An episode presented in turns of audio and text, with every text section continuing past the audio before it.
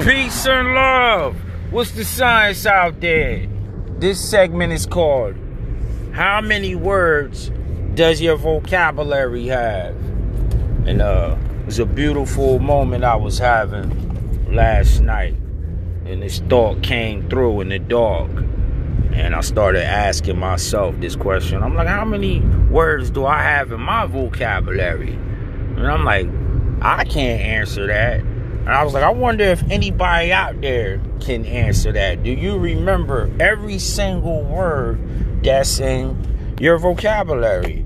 Not not that I know if it's of any real importance or anything, but I just thought that was a very interesting uh, something to make you think about just life. You know how you have those questions that you don't really know what they fit into or what they revolve around, but it's just a question that's posed to get the wheels turning. How many words do you have in your vocabulary?